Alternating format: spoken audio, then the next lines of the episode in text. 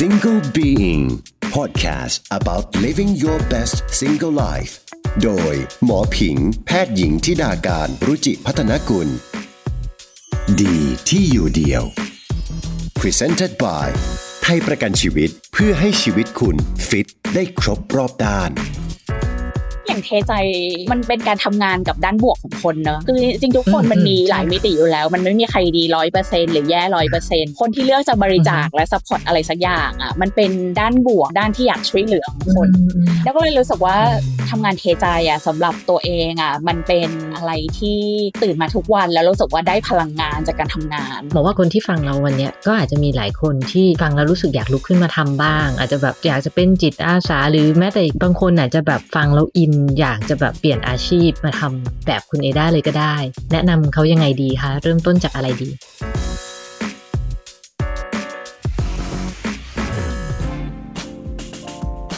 สวัสดีค่ะ เจอกันอีกครั้งนะคะ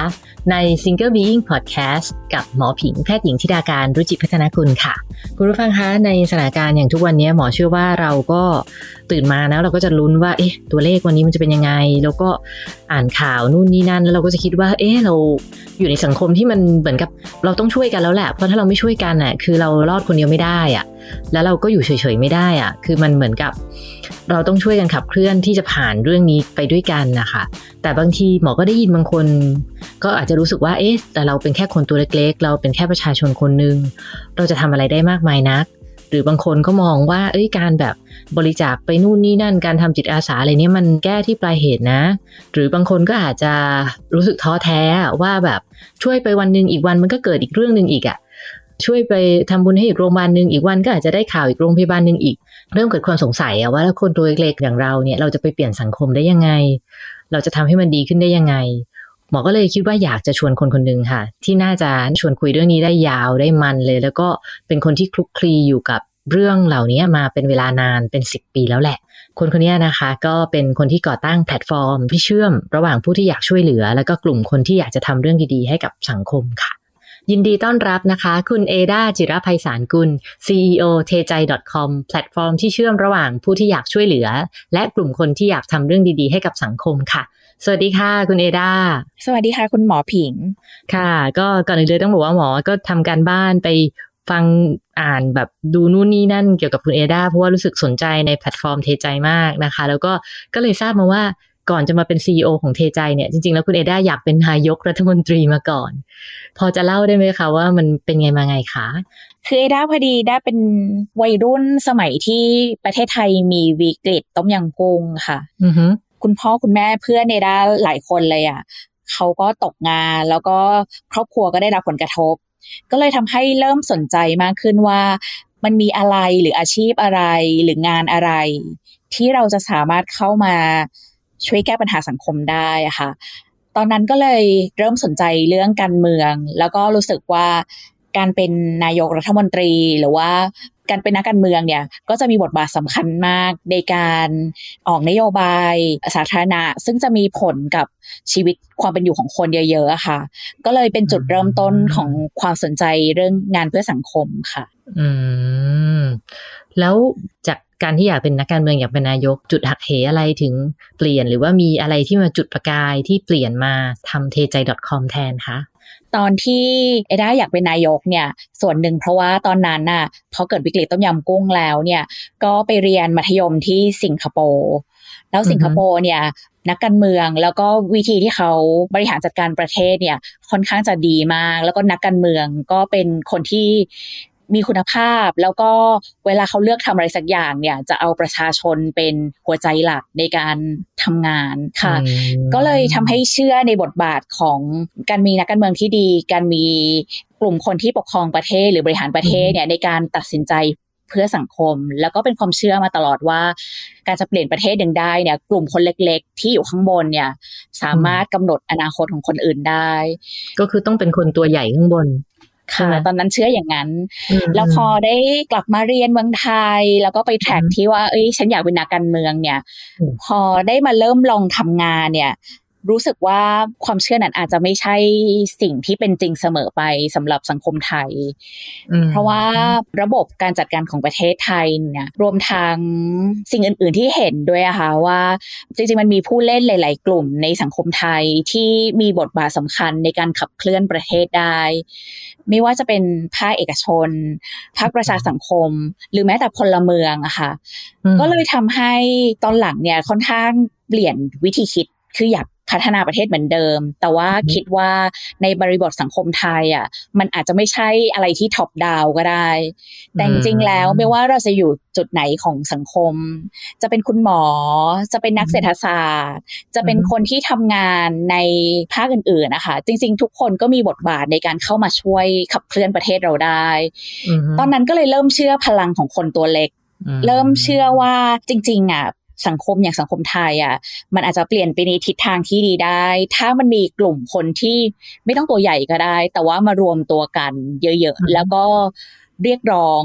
ลงมือแล้วก็ขับเคลื่อนนะคะก็เลยเป็นที่มาของการอยากทำแพลตฟอร์มที่ทำให้คนที่อยากจะ เข้ามาลงมือเห็นการเปลี่ยนแปลงในสังคมเนี่ยเขามีพื้นที่ในการที่จะหนึ่งก็คืออาจจะ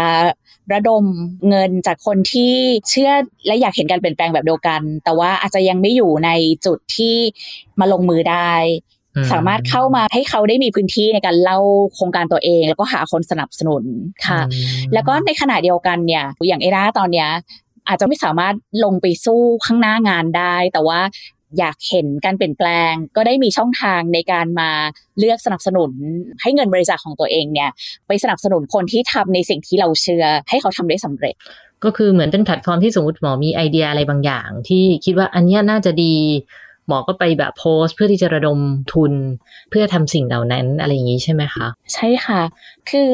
ได้คิดว่าสังคมไทยมันมีคนที่พร้อม อยากจะลงมือลงแรง ลงขัน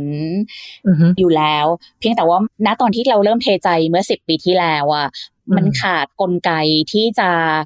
ทำให้คนที่อยากจะช่วยสังคมในแบบต่างๆ อะ ได้มาเจอกัน มาถึงปัจจุบันคือทำมาสิบกว่าปีแล้วเนี่ย คุณเอด้ามองว่าถือว่าเทใจประสบความสำเร็จอย่างที่ตั้งใจไว้เมื่อสิบปีที่แล้วไหมคะถ้าสารภาพกับคุณหมอตรงๆ เนี่ยตอนที่เริ่มคือไม่ได้มีแบบ เอ็นโกในหัวค่ะ จริงๆนะไม่ได้เริ่มคนเดียวนะคะ มีโคฟาวเดอร์ด้วย ซึ่งเป็นองค์กรที่มีความเชื่อคล้ายๆกันว่าสังคมไทยจะขับเคลื่อนได้ ถ้ามีพลเมือง เยอะๆมี active citizen ที่อยากเข้ามาเห็นการเปลี่ยนแปลงในสังคมอะค่ะ ตอนแรกเนี่ยเราก็เลย เรามองการเริ่มเทใจเป็นsocial experiment นะคะ เป็นการทดลองทางสังคม เพราะตอนนั้นเราก็ไม่รู้ว่าการมีแพลตฟอร์มแบบนี้ออนไลน์ ให้คนมาลงโครงการได้ แล้วก็ให้คนมาเลือกสนับสนุนบริจาคได้เนี่ยมันจะตอบโจทย์กับสิ่งที่คนไทยอยากได้ไหมสิบปีที่ผ่านมานี่มีคนเข้ามาร่วมโครงการคือลงโครงการทำโครงการเพื่อสังคมเนี่ย ได้ประมาณ 435 โครงการนะคะ นับถึงวันที่คุยกับคุณหมอผิงซึ่ง 435 โครงการเนี่ย มันเกิดขึ้นได้ เพราะว่ามีคนอีกประมาณ 120,000 กว่าคนที่มา support ไอ้โครงการนี้ค่ะ ก็เลยมองว่า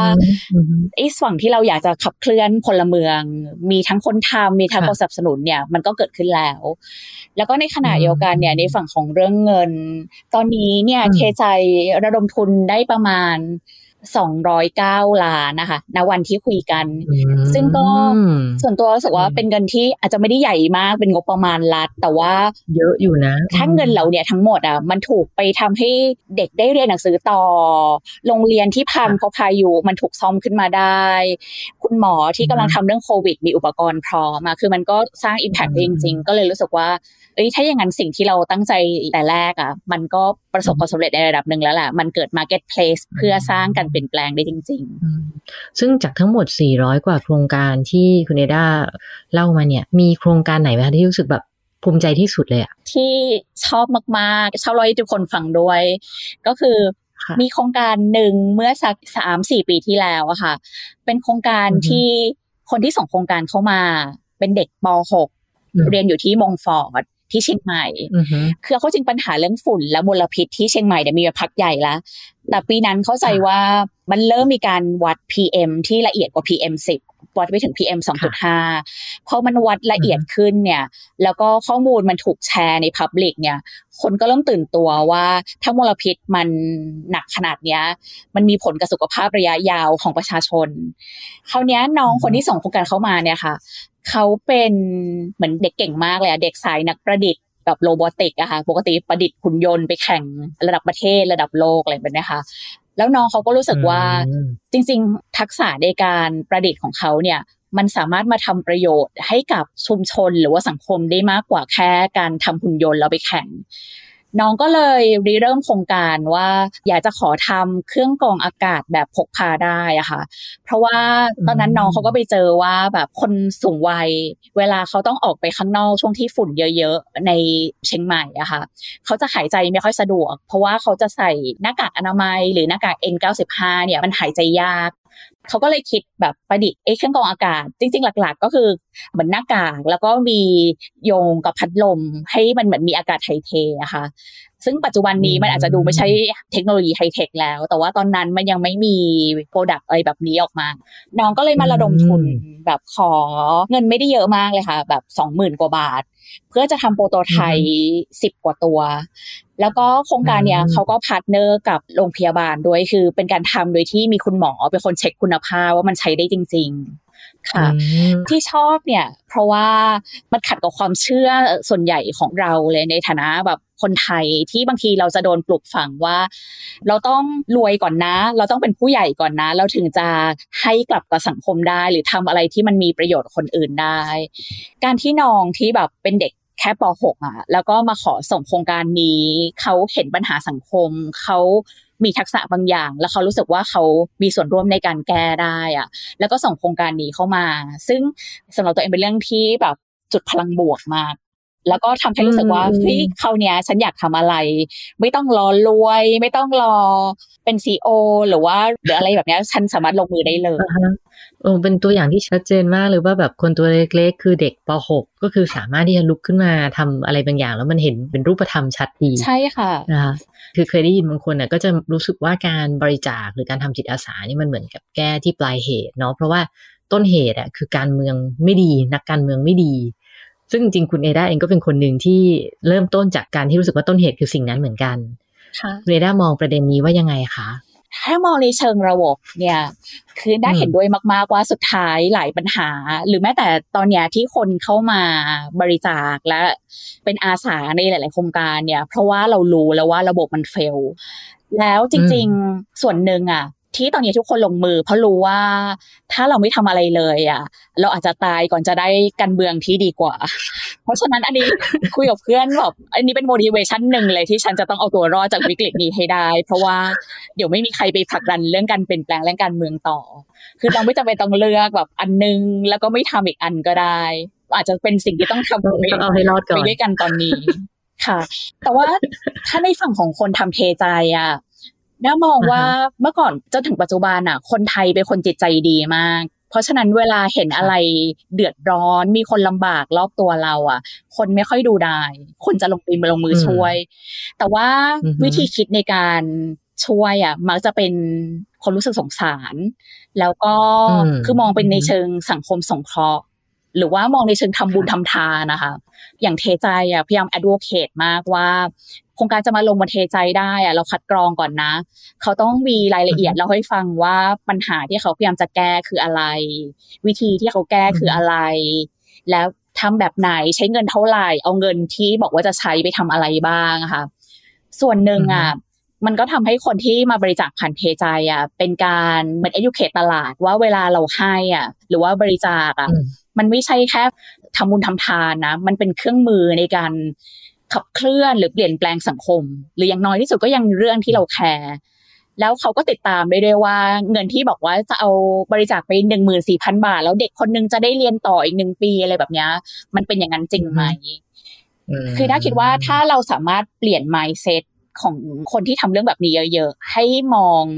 เกินกว่าแค่การแก้ไขปัญหาเฉพาะหน้า หรือว่าการช่วยเหลือหรือสังเคราะห์คนอื่นน่ะเป็นการมองเห็นปัญหาที่เป็นระบบ แล้วอันนี้มันช่วยแค่ตอนนี้แหละ แต่ว่าอยากได้มากกว่านี้มันก็ต้องการเห็นการเปลี่ยนแปลงในระบบจริง ๆ คุณเอได้ยังคิดอยากกลับไปเป็นนายกไหมคะยังอยากกลับไปทำงานการเมืองไหมคะเดี๋ยวหมอจะเลือกค่ะ ถ้าสารภาพตามตรงคือไม่สนใจแล้วค่ะ ทำไมอะ เป็นเพราะอาจจะอายุเยอะขึ้นน่ะคือออฮึเป้าหมายในชีวิตหรือว่า purpose ในชีวิตอะเหมือนเดิม คืออยากอืมแบบเปลี่ยนแปลงสังคมนะ อยากทำให้สังคมมันดีขึ้น แต่ว่าค่ะเรารู้จักตัวเองมากขึ้น รู้ว่าอะไรอืมที่เราถนัดอะไรที่เราทำได้ดี อะไรเป็นไลฟ์สไตอือล์ฮึที่เราอยากใช้หรือว่าทำให้ทุกวันอืมเรา ตื่นเต้นกับการตื่นขึ้นมา แล้วก็ทำงานให้ดีที่สุดนะคะอืมซึ่งสิ่งนั้นอืมไม่ใช่การเมือง เอาเขาจริงอย่างเทใจ มันเป็นการทำงานกับด้านบวกของคนเนอะคือจริงๆทุกคนอืมมันมีอืมหลายใช่ค่ะมิติอยู่แล้ว มันไม่มีใครดีร้อยเปอร์เซ็นหรือแย่ร้อยเปอร์เซ็นอ่าฮะแต่เวลาคนอ่าฮะที่เลือกจะลงมือทำโครงการอะไรสักอย่าง คนที่เลือกจะบริจาคอือฮึและ support อะไรสักอย่าง อะ มันเป็น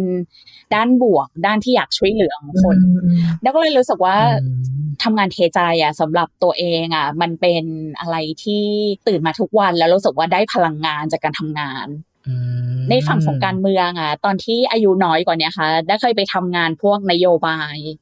ซึ่งมันแบบค่ะ มันคงอิมแพกเยอะอะถ้าทำได้ แต่ว่าตื่นมาแต่ละวันมันเหนื่อยมากเลยอะค่ะ คุณหมอ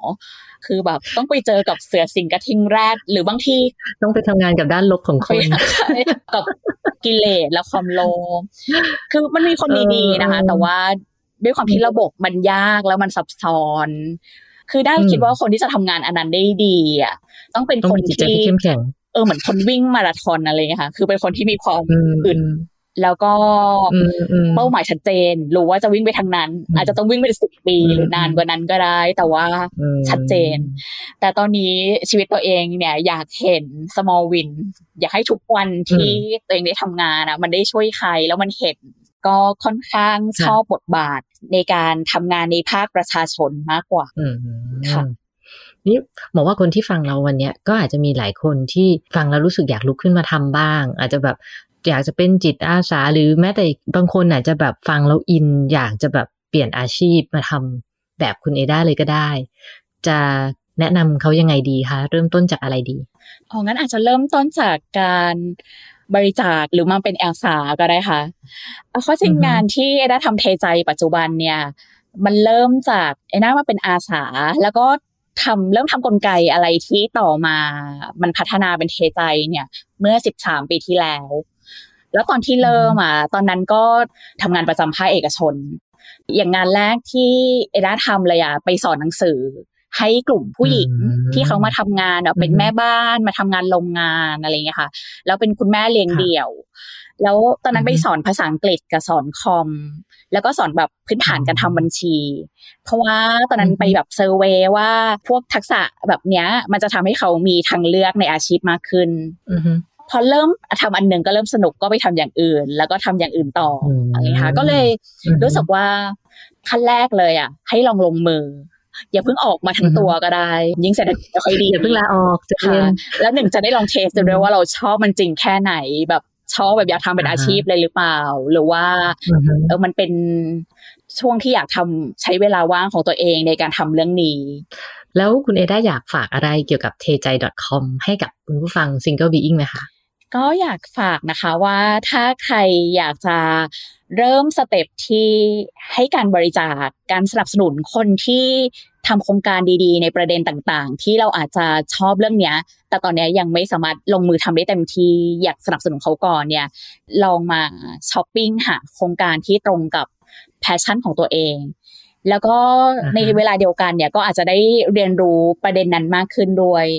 เช่นแบบสนใจเรื่องการศึกษา อยากให้เด็กได้ไปเรียน ถ้าจริงๆถ้าลองอ่านรายละเอียดของโครงการอะเขาอาจจะเล่าให้ฟังเลยว่าปัญหาเนี้ยมันเป็นปัญหาในเชิงระบบที่มันเกิดจากอะไร ปัญหาใหญ่ๆมันคืออะไร แล้วสิ่งที่เขาพยายามจะเริ่มแก้มันอยู่ตรงไหน แล้วก็อือฮึ เผื่อมาลองดูได้ว่าวันหนึ่งอะ มันถึงจุดที่มีสักเรื่องในสังคมที่เราทนไม่ไหวแล้วแล้วอยากจะเป็นคนออกไปลงมือ อันเนี้ยก็อาจจะเป็นเครื่องมือเครื่องมือหนึ่งให้ทุกคนได้มาตามหาคนที่สนใจเรื่องเดียวกันแล้วสนับสนุนได้อะค่ะจริง ๆ เลยนะคะ เพราะว่าจริง ๆ มันก็มีงานวิจัยแหละว่า การที่ทำงานจิตอาสาอะไรต่างๆ เนี่ย มันส่งผลดีในหลาย ๆ ด้าน สุขภาพใจคือลดเรื่องซึมเศร้า หรือว่าเรื่องของคนที่มักทำจิตอาสา มักจะสัมพันธ์กับอายุไขเฉลี่ยยืนยาวกว่าอะไรต่างๆเพ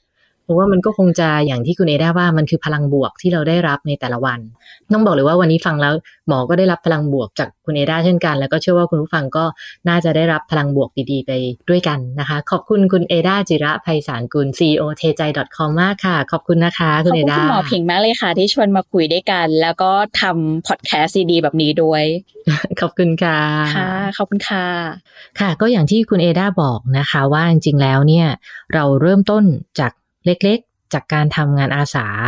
อะไรก็ได้ที่เราอยากทำก่อน อย่างของหมอเองเนี่ย หมอเริ่มต้นจำได้ครั้งแรกเนี่ยหมอเริ่มจากทำเรื่องของสอนน้องที่ตาพิการ ตอนนั้นน้องเขาอยู่มปลาย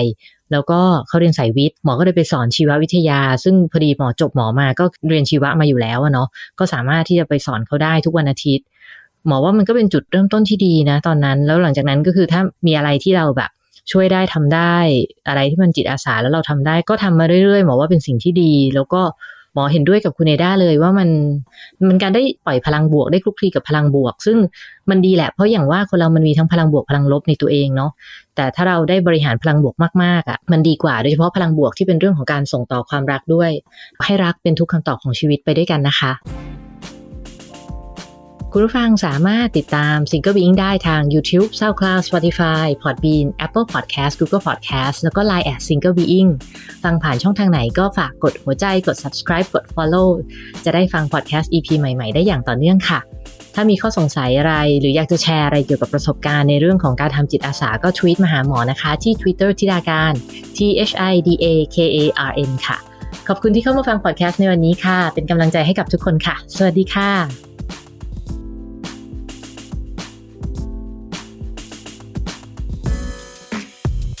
Single Being Podcast about living your best single life